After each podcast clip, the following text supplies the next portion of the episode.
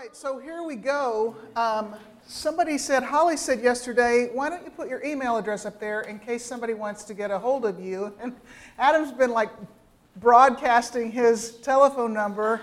So if anybody would like to text me now or in, uh, in Missouri when I get back home, make sure that you text me and don't try to call me. If you try to call me on the telephone, I'm not going to answer because I'm not going to recognize your phone number. I'm going to think you're like a salesperson. but if you wanted to text me, you could, um, I suppose, whatever. For whatever reason, if you'd like to email me, there is my email address. And so, um, also, Kevin said, Why don't you tell them about your church? Adam, your church is called Renovate. Renovation. Renovation. Yeah. Guess what my church is called? Renovation?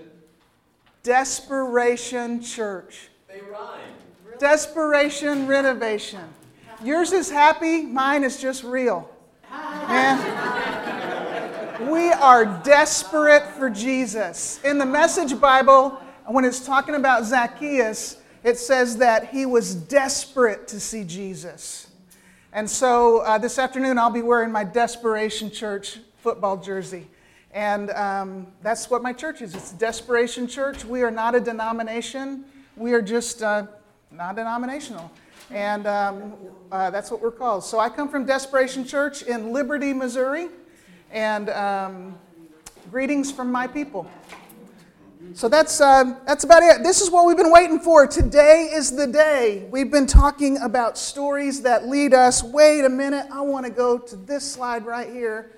We've been talking about stories that point to this precious person. I told you the story about the Arkansas guy that came out of the filling station and said, That's a mighty precious person you're advertising. That's a mighty precious person. And all of the stories in the Old Testament and all of those prophecies have been pointing toward this mighty precious person. We've been talking about how God wanted a relationship with mankind, and He had that relationship in the first garden with Adam and Eve, but it was broken when they made the decision to go their own way. And we talked about how, at least for me, if it had been me, I probably would have made the same choice. It's so easy to believe the lies of the enemy. Their friendship with God was broken, and the easy relationship that they had with the Lord when they had walked with Him and talked with Him in the cool of the evening was broken because they listened to the wrong voice. And from that time forward, man had tried to become like God and had tried to reach toward Him and tried to be perfect, but it was too hard. And all of man's attempts failed. And we learned this week how God continued to make promises that He would make a way for that relationship to be restored. Someday, that relationship would be reestablished. So let's take a look at our icons Adam and Eve, the lion, snake, the promise that came after Noah and the ark, the promise that came to Abraham, the 12 tribes of Israel, Joseph and how he went down to Egypt and kept his chin up. And there's Moses who was led, how we are led by the Holy Spirit, the, the Ten Commandments. Joshua fought the Battle of Jericho. Good King David, the United Kingdom, the divided kingdom. That brought us to the end of the Old Testament. Oh, um, today we get to talk about that precious person. So, it was in, okay, let me, let me not get ahead of myself, okay? At the end of the Old Testament, God's people have returned from exile. They rebuilt the temple. It's not as glorious as Solomon's temple. They still can't get it right. They're still falling short of God's glory. And then there comes this long period of time of hearing no prophet's voice. They've been waiting and waiting and waiting for the Messiah to come, but there's this period of 400 years when they don't hear from God. And I imagine that some people begin to feel like maybe the whole thing was just made up. But here's the deal the Old Testament and the New Testament begins with just a flip of a page for us, but 400 years go by and a whole lot of history goes by during that time. So, a lot of things are happening in the world. And so, when you start reading the Gospels, the setting doesn't even look the same when you started, when you close the last page of Malachi or Malachi, as some people like to call it, that Italian prophet, right? Um, the land is the same, but the governing systems and the people have changed so much. During this time, the world's culture has changed drastically. Alexander the Great came in, conquered the known world with the Greek culture. There was a Jewish revolt led by a family called the Maccabees, and they had a measure of success. It was during that time, this is where the Jewish people today get the, um, the, the, the um, Hanukkah that they, they celebrate around Christmas time, all of those traditions, okay? Um, then there was a Roman expansion. Rome comes in and takes over, and that's what was going on in Jesus' world. All of these um, Roman officials that are in charge, that's what's going on. Uh, during the reign of King Herod, or Herod the Great, when Jesus was born, he was the one who ordered the execution of all the male babies. Remember that? when Jesus was born. So, the first page of the New Testament starts off with a, a list of a bunch of names, and this is um, how it goes. Let's see if I can find this. It's right. It's right. It's really cool. It's worth looking for.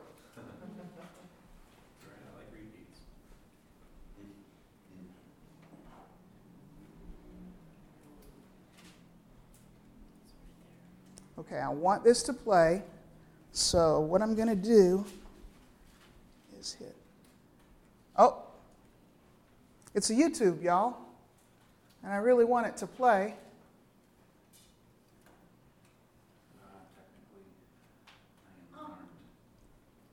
Come on.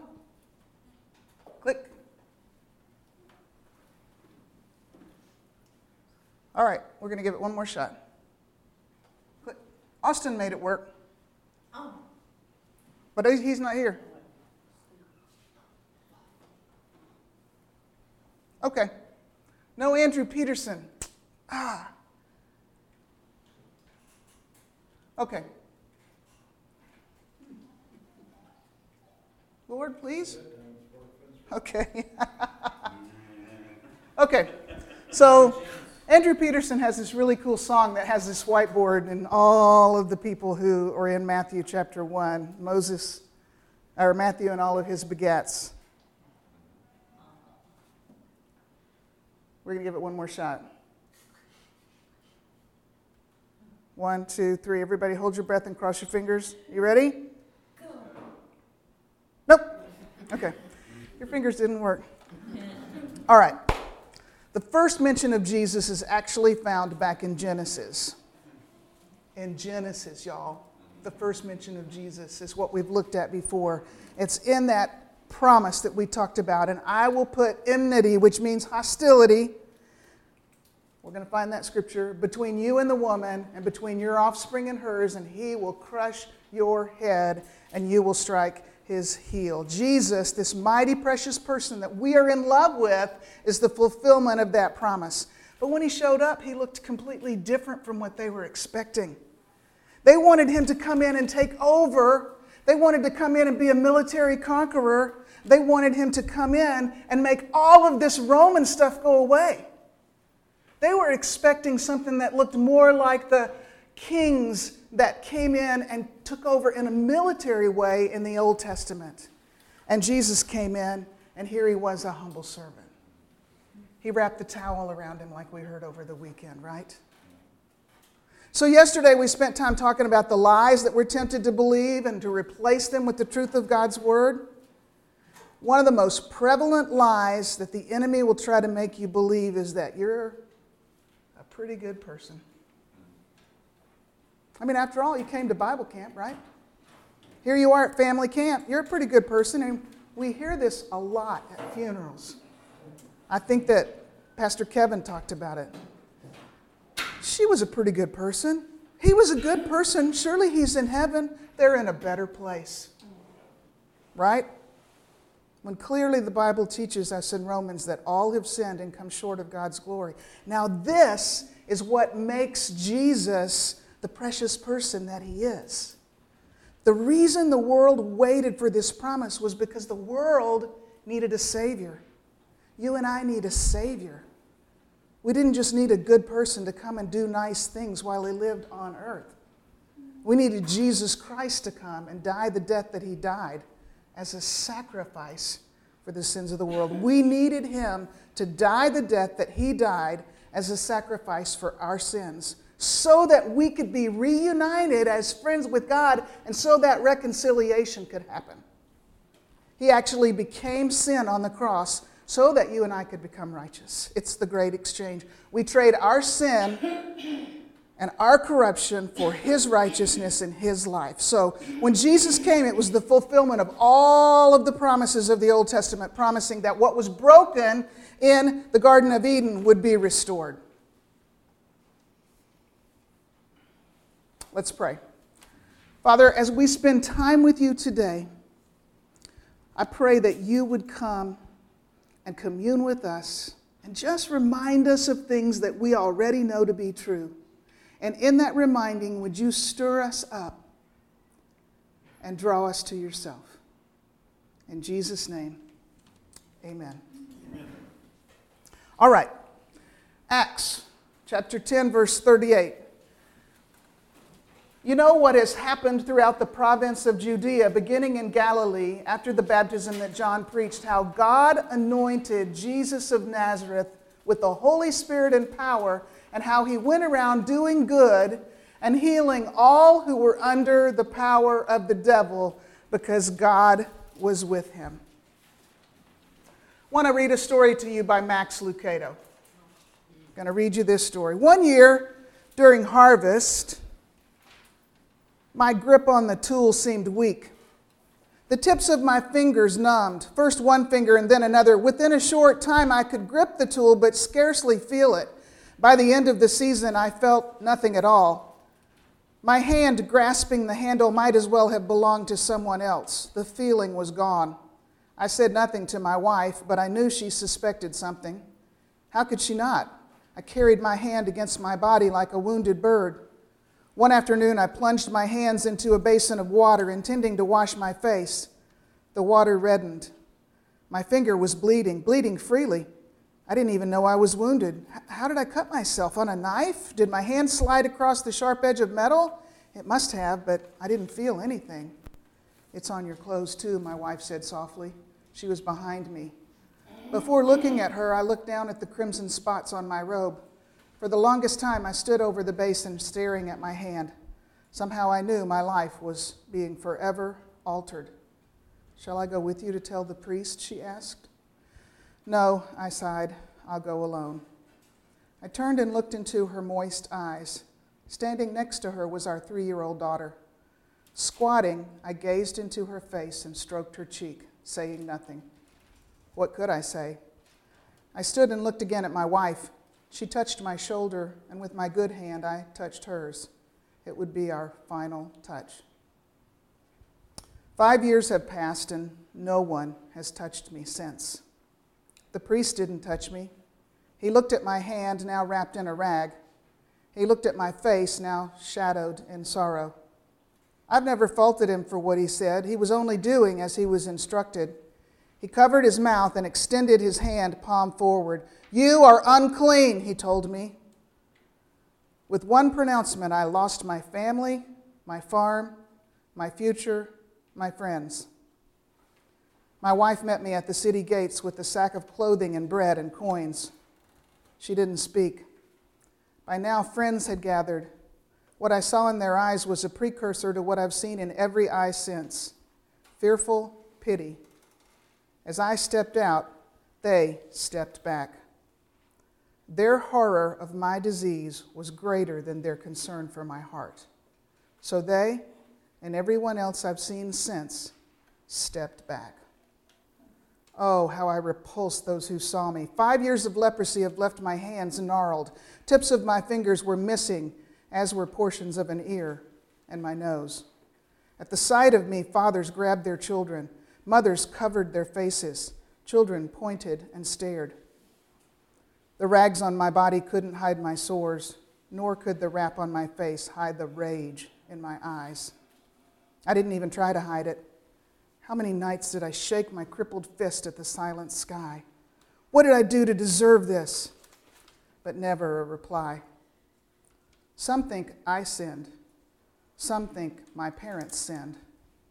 I don't know. All I know is that I grew so tired of it all.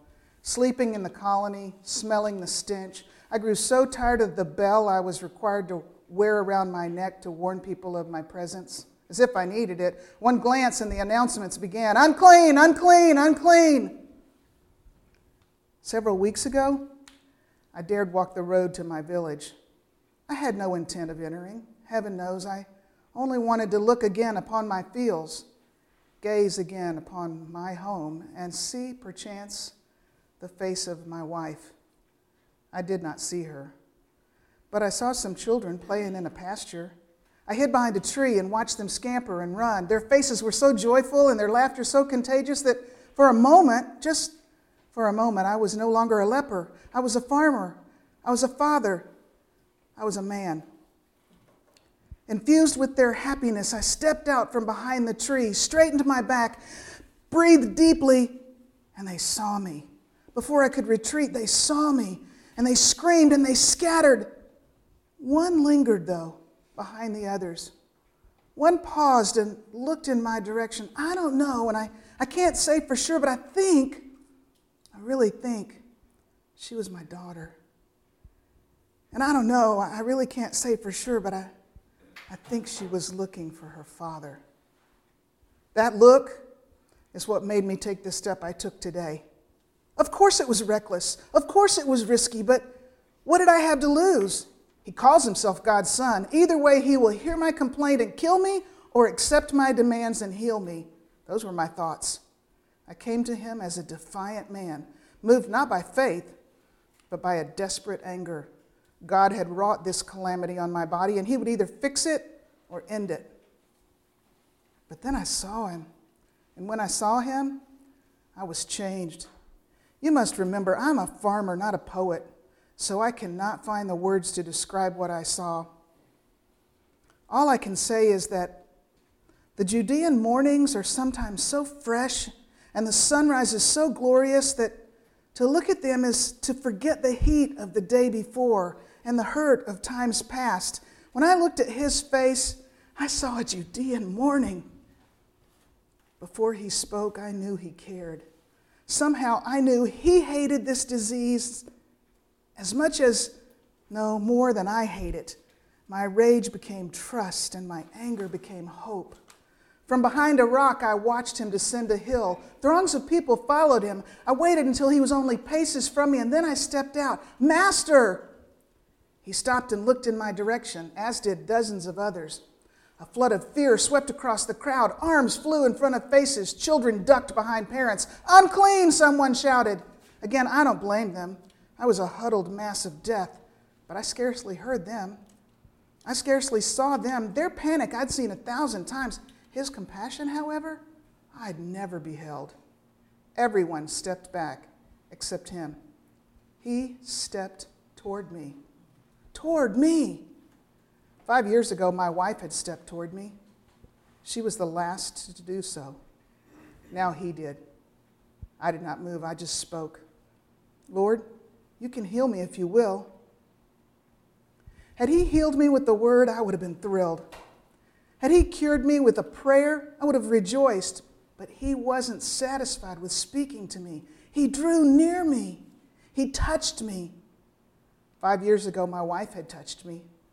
No one had touched me since until today. I will. His words were as tender as his touch. Be healed. Energy flooded my body like water through a furrowed field. In an instant, in a moment, I felt warmth where there had been numbness. I felt strength where there had been atrophy. My back straightened and my head lifted. Where I had been eye level with his belt, I now stood eye level with his face, his smiling face. He cupped his hands on my cheeks and drew me so near I could feel the warmth of his breath and see the wetness in his eyes. Don't tell anyone about this, but go and show yourself to the priest and offer the gift Moses commanded for the people who are made well. This will show the people what I have done. So that's where I'm going. I'll show myself to the priest and embrace him. I will show myself to my wife and I will embrace her. I'll pick up my daughter and I will embrace her, and I will never forget the one who dared to touch me. He could have healed me with the word, but he wanted to do more than heal me. He wanted to honor me, to validate me, to christen me. Imagine that. Unworthy of the touch of a man, yet worthy of the touch of God. Jesus stepped toward him.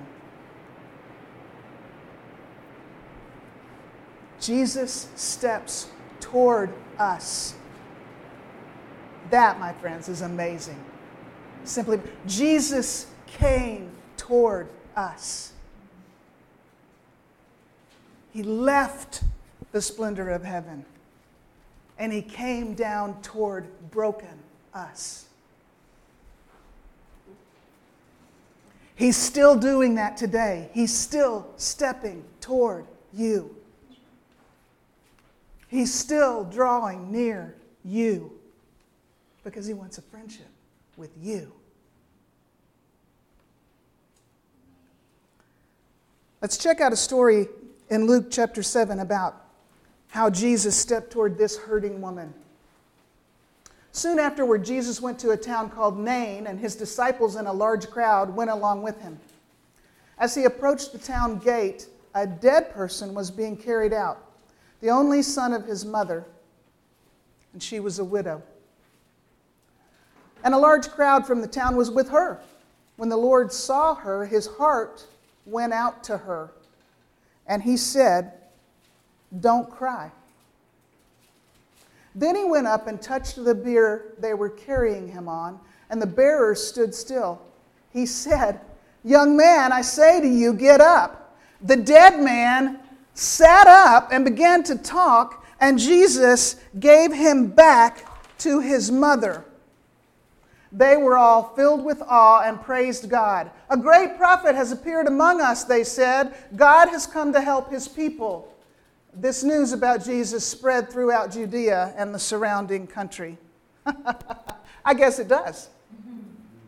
Now, this happens pretty early in Jesus' ministry. It's recorded in a couple of chapters after the, the story of the healed leper.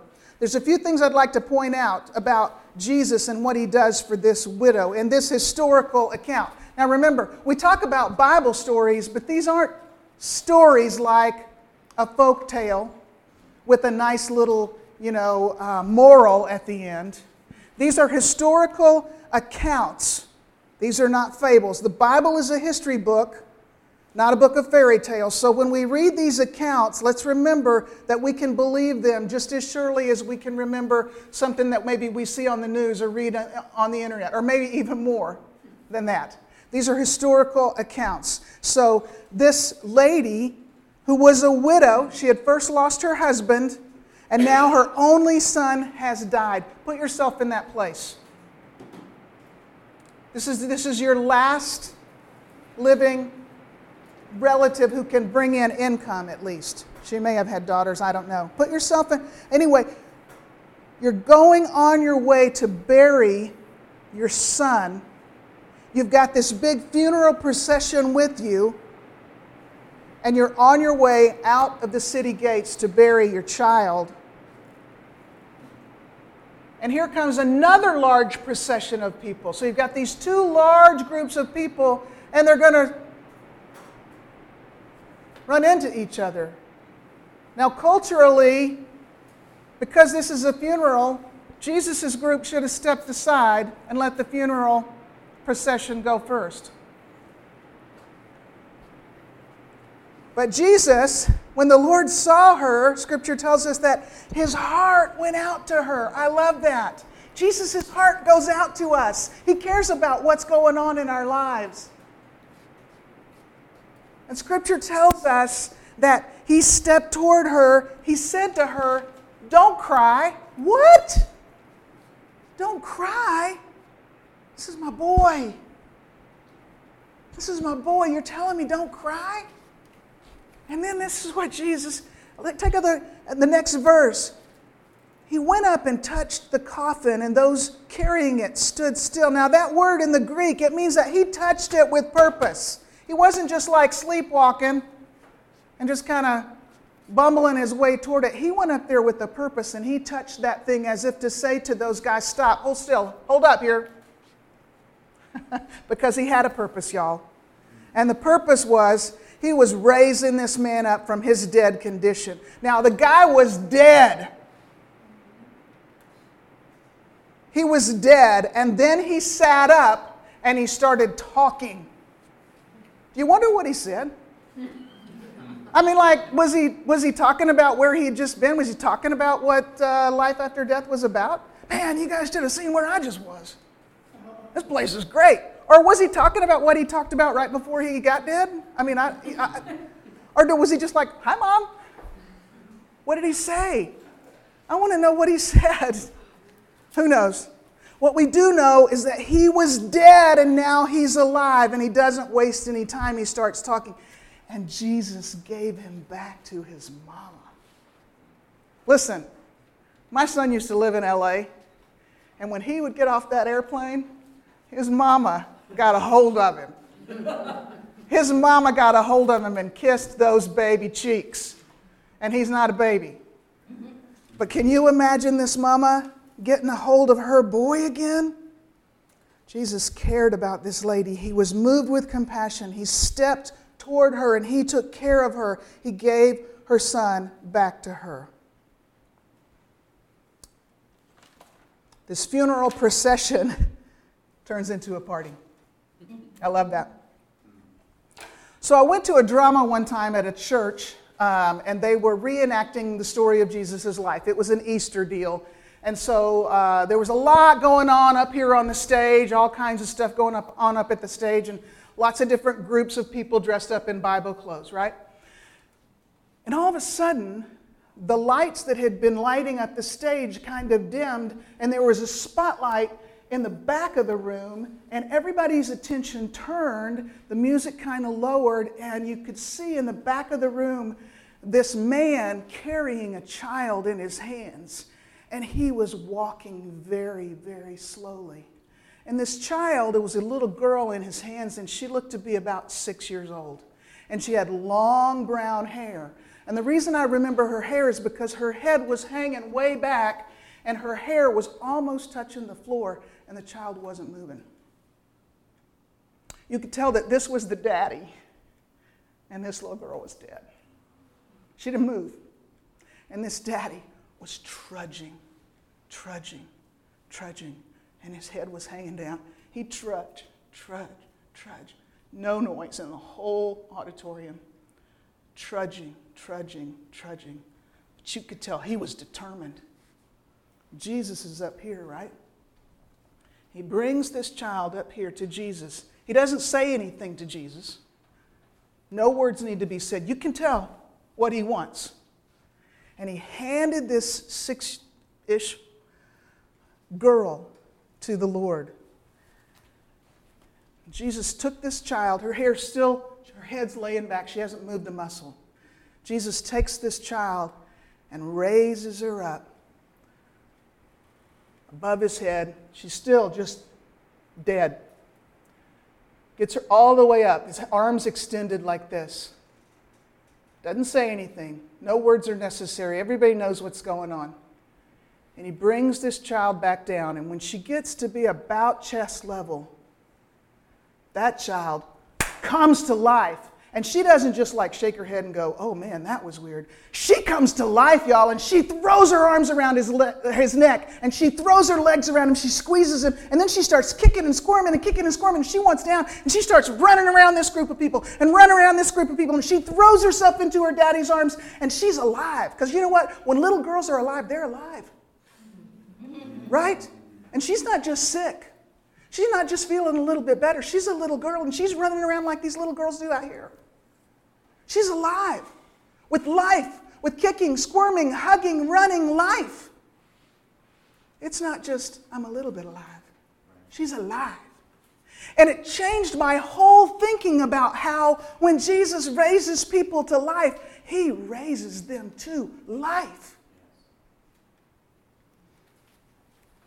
Because I used to think that when Jesus would raise, you know, he'd go in and say some mumbo jumbo over the sick chick, you know, and she just kind of shakes her head, wow, that was weird, and the mama just kind of cried. No, no.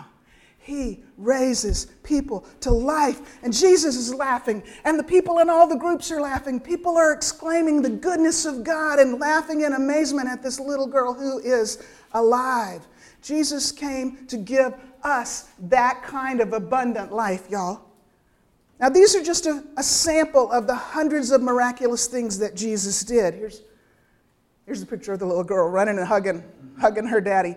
This play was so good at vividly showing the contrast between death with her lifeless body in Jesus' arms, and then boom, life, running, hugging, squirming life. These are just a sample of the hundreds of miraculous things that Jesus did as he walked this earth. For three years, he served the people of Judea by teaching, healing, delivering people from demonic spirits, and raising people from the dead. And he loved them by stepping toward them in their need. When other people stepped away, Jesus came near. When all hope was gone, Jesus brought hope back into hopeless situations. And then, after he served his community that way, he allowed the religious and political leaders of the time to fulfill God's plan of the ages by nailing him to the cross of Calvary. Jesus wasn't tricked, he wasn't captured, he wasn't executed against his will. Jesus willingly laid down his life in obedience to the Father. He allowed his life to be sacrificed, sacrificed on that cross for this purpose to crush the head of the lying snake, to bring an end to the separation between God and man, to provide the reconciliation, to reestablish fellowship between God and man. Jesus paid it all. All to him I owe. Sin had left a crimson stain. He washed it white as snow. So, as you know, the coolest part is, uh, is, is this. Although Satan may have thought he won on Friday when Jesus died on the cross, he couldn't have been further than the truth because Jesus busted out of the grave, right? He busted out of the grave. As I told you the other day, we win, we win, hallelujah, we win. I read the back of the book and we win, right? Now, we are just at the midway point here, and we're going to sing our worship song. And we're going to sing the song that the choir sang last night um, which was, uh, we're going to, here, we're going to do that. How deep the Father's love for us, because it's all about uh, what we're talking about today. So you guys can stand, and we're going to sing this song, and then we'll, we'll go on from here. oh, I need somebody to do this one. Thank you for helping me with that battery yesterday. Uh, it was such. Am, Lord, but send her.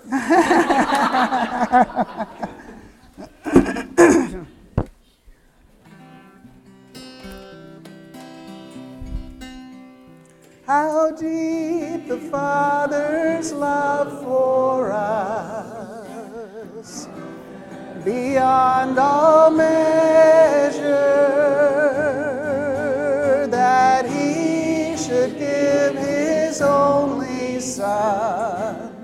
to make it wedge His treasure.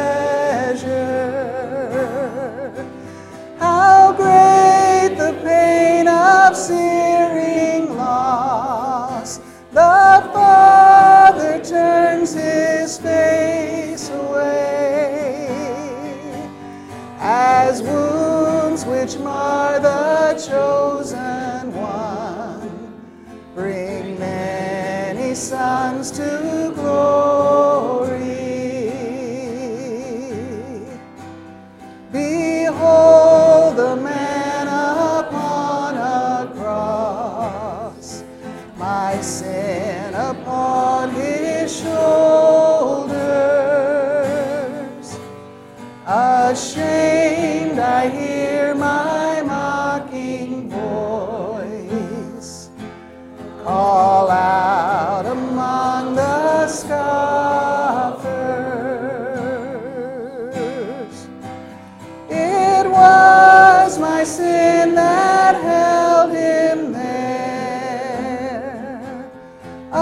until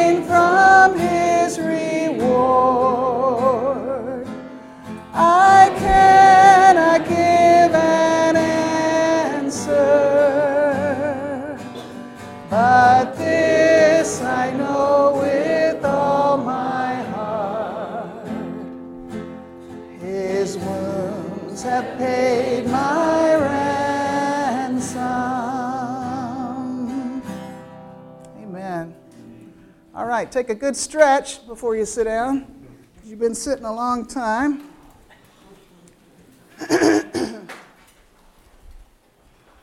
Thank you so much.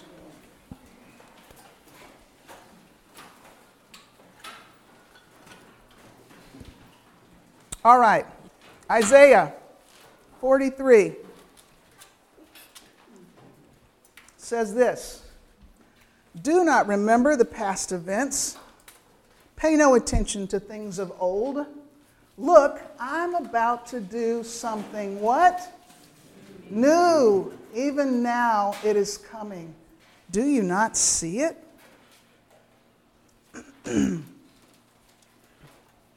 But you have burdened me with your sins. You have wearied me with your iniquities.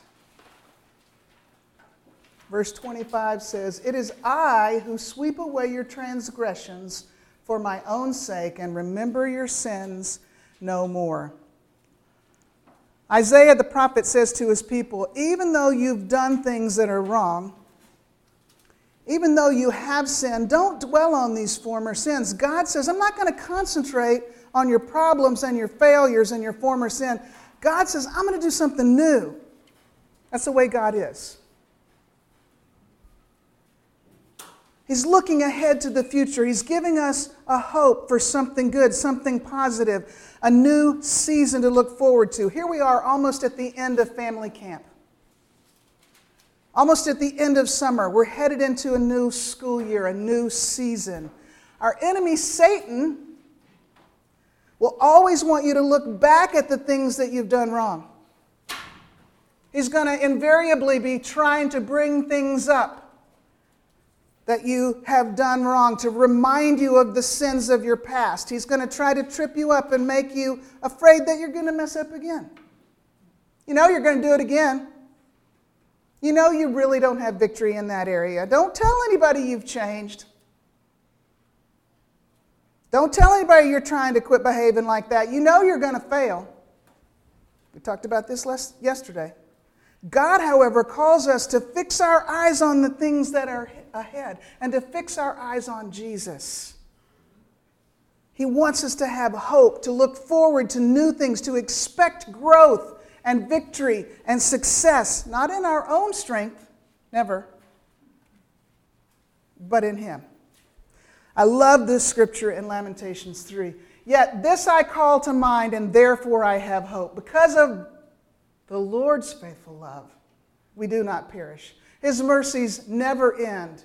They are new every morning. Great is your faithfulness. Great is your faithfulness. What's the hymn that comes from this? The steadfast love of the Lord never ceases, His mercies never come to an end. Great is thy faithfulness, O God, my Father. Because of the Lord's faithful love, we do not perish. His mercies never end. They are new every morning. Anybody here messed up this past month? this past week? This morning? Let's talk about what the scripture says to do about those things. When we mess up, when we make mistakes, when we have regrets, the Bible has a name for that. We may not like it, but the, the Bible calls it sin. And here's the thing we can just ignore our sin and pretend like it doesn't exist. But we're all sinners and we all fail the Lord at times. Scripture tells us in that familiar verse in Romans 3:23, you want to say it with me? All have sinned and come short of the glory of God. And because God is a holy God, because He is completely righteous, we can't be in fellowship with Him when we have sin in our lives. There's a separation between us and Him when we're walking in sin. It's not because He's angry with us as much as it's because we want to hide from Him. We don't feel good about being with Him. When Adam and Eve ate the fruit that they were not supposed to eat, they hid from God because they were ashamed. And when we mess up in sin, it makes us way less interested in going into the tabernacle to worship, doesn't it? God is a holy God, and we are broken, fallen mankind. Look at Habakkuk. Oh, I don't think I have this here. Uh, Habakkuk 1:13 says, "Your eyes, God, are too pure to look on evil, and you cannot tolerate wrong, wrongdoing. But Jesus has made a way for us to find fellowship with the Lord. Because of the shed blood of Jesus, we can confess our sin, ask Him to forgive us, and be welcomed into the presence of God. All in a matter of seconds. It doesn't take a lot of time or effort, really, on our part, because the time and effort was taken on that day that Jesus hung on the cross. He's the one that did the hard work. But that doesn't mean that we don't have any work at all. But our responsibility is to search our hearts. Our responsibility is to be cognizant of our behavior, to be aware of what kind of lives we're living. We do have some responsibility here. We say, Search me, O God, and know my heart. Try me and know my anxious thoughts. See if there be any, any hurtful way in me. Lead me in the everlasting way. Paul encourages us to walk in a manner worthy of the Lord, to please Him in all respects. The psalmist in, in, one, in, Psalm 101 says, I will walk within my house in the integrity of my heart. Remember David and what a really good king he was? He was such a good king. He fought so many battles. He did so many good things right. But what's the one thing that we always remember about David? Bathsheba. That big black X mark on David's life. Man, we remember that, don't we?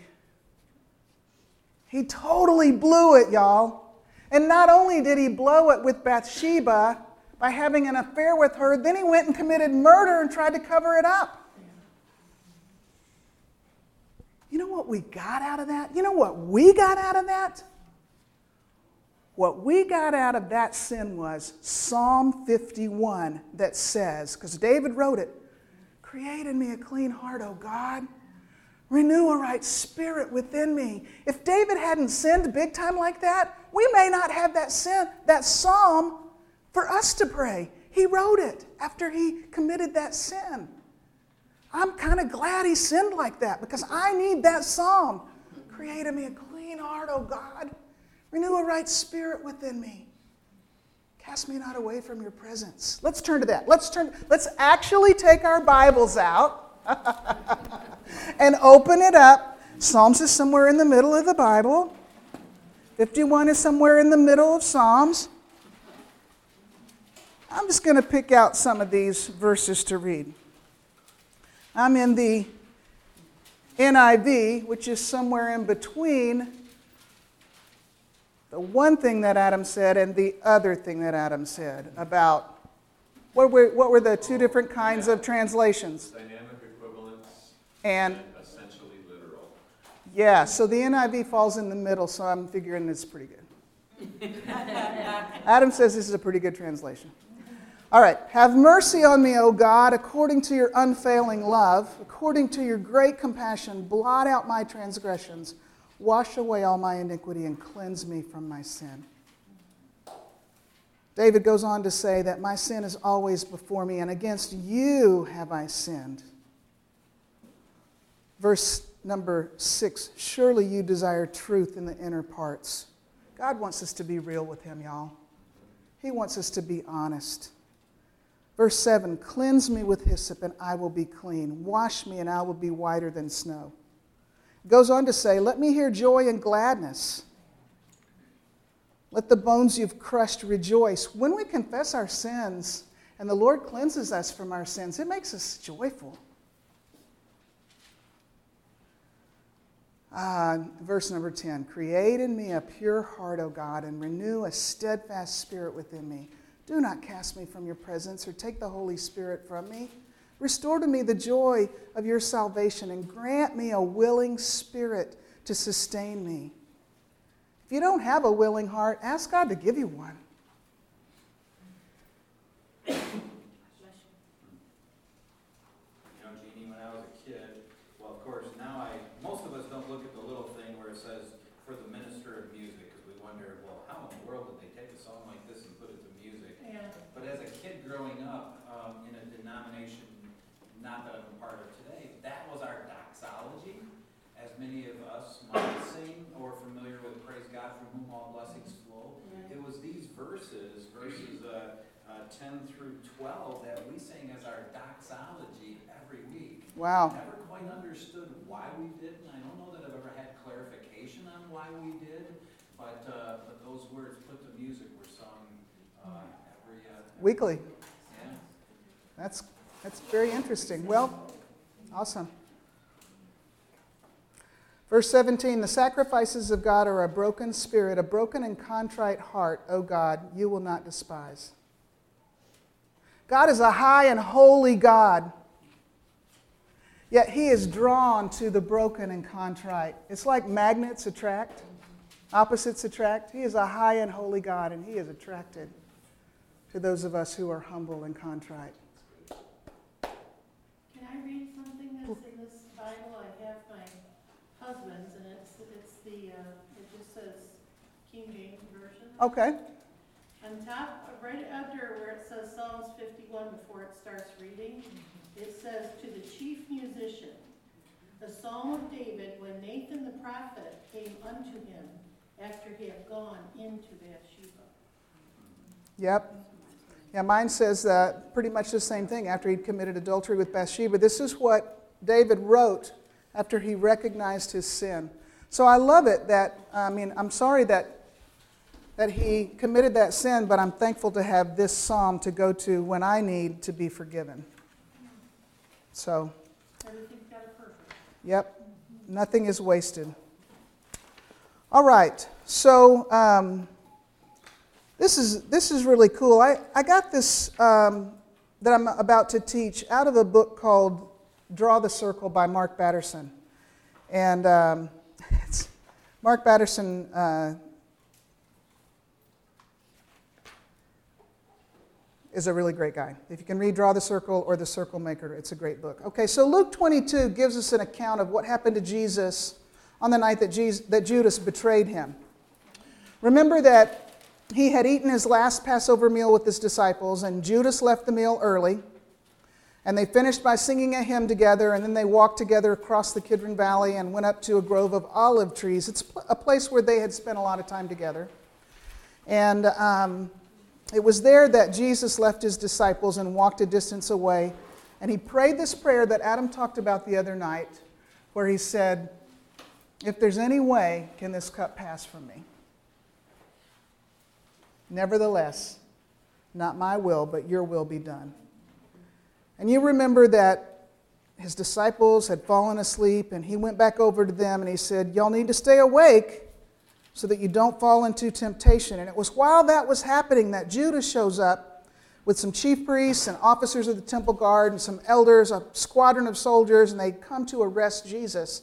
And the high priest's slave was there, we know, because there's a story in all four Gospels of how Peter, the impulsive one, pulls out his sword and cuts off the right ear of this, uh, this guy named Malchus.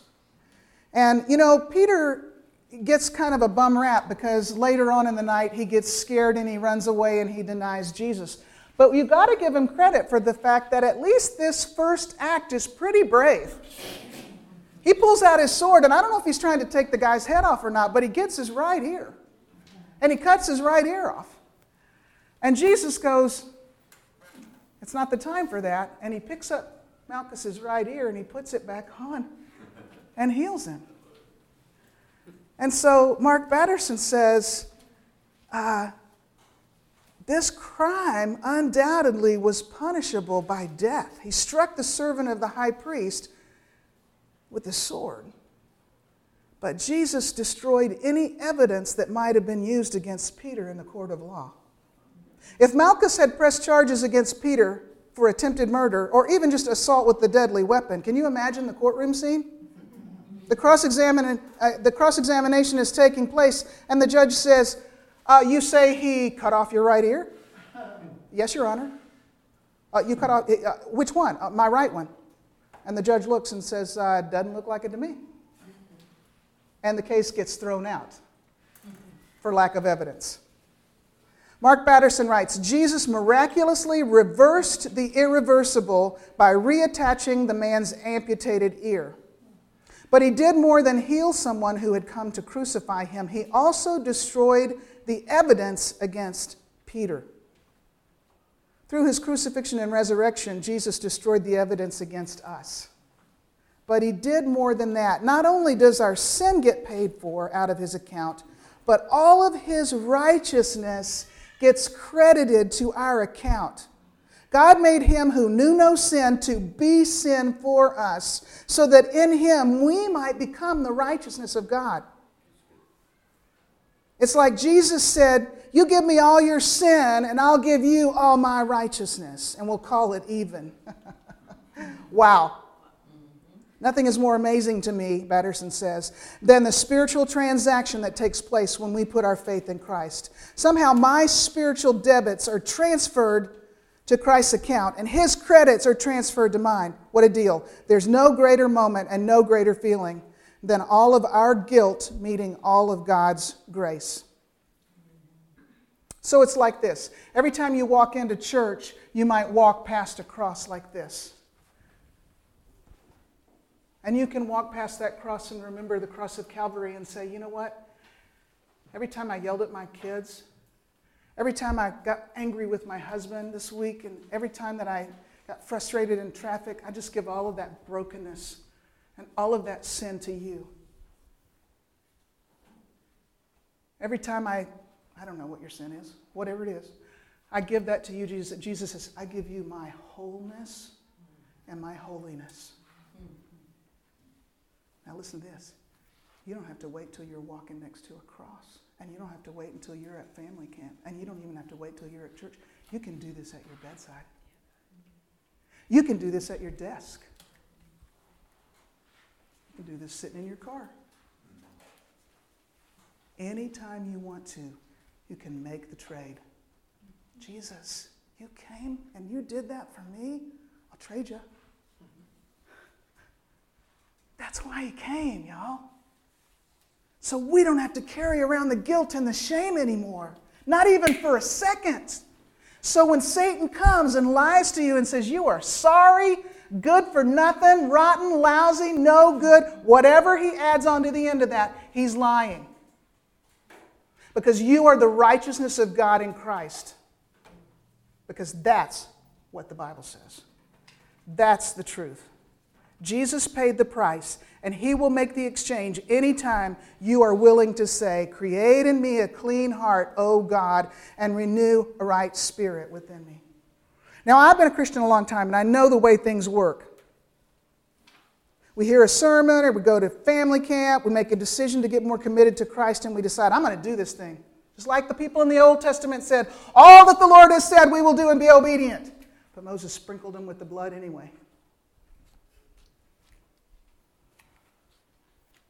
I'm going to do this thing. I'm going to be faithful to my commitment to the Lord. And we make promises. We say, I'm going to be better at this. And then the next day comes, and the next week comes. And although we really do want to do this with our whole hearts, we want to do right, we want to be strong, we want to make good choices, we want to follow after God with all our heart, we're human and we make mistakes and we mess up.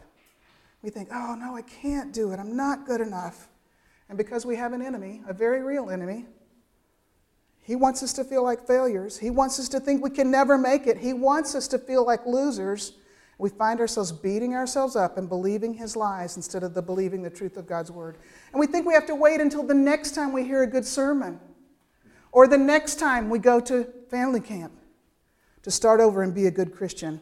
And just like those people in the Old Testament, we find ourselves leading this up and down roller coaster life. But here's the deal it's not about being a good Christian, it's not about jumping through the hoops because we can't keep the rules. We can't be strong enough. We can't be spiritual enough. We cannot be consistent enough or good enough ever. And that's why Jesus came. That's why today, about that precious person matters so much. We can't, so he did. He's the one who came and lived the sinless life. He was the spotless lamb. We would just be going around and around and around and around in circles. But because of Jesus, that precious person, because of the resurrection morning, we can recognize and receive the amazing love of our Father and our rescuer. We can respond to Him when we repent and return to that relationship with Him as we are reconciled. Reconciliation means to reestablish the fellowship between. That's what He gave us. The Bible says God made Him who knew no sin to be sin on our behalf so that we might become the righteousness of God in Him.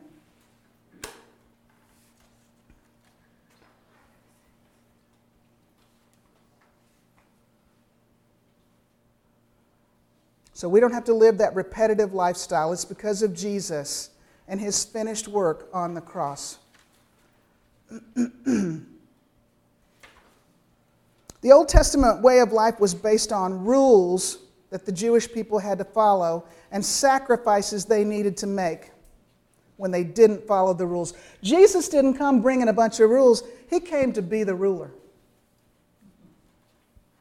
And so we bow our knee to this ruler, we submit our lives to his lordship,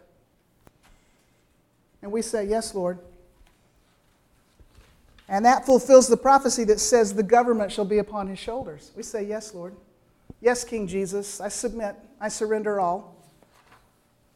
We don't need rules. We already know we can't keep them. It's exhausting and we fail every time. So we bow our knee to a ruler. We can surely surrender our hearts to King Jesus a ruler who loves us so much that he came to give up his life. He came to earth as a common man. He stepped toward us, and he still is stepping toward us. I surrender all. I surrender all. Amen? I don't even know what time it is. Let me look. Oh, look. Okay. We are 10 minutes from our, our ending time. Let me pray, and then if y'all have anything you want to say, you can say it, okay? King Jesus, we declare that you are a good, good ruler, and we choose to be submitted to you. We thank you for your gift. We thank you for the trade, the great exchange. We thank you for your life. We bow our knee to you, King Jesus, and say, We surrender and we submit gladly and thankfully.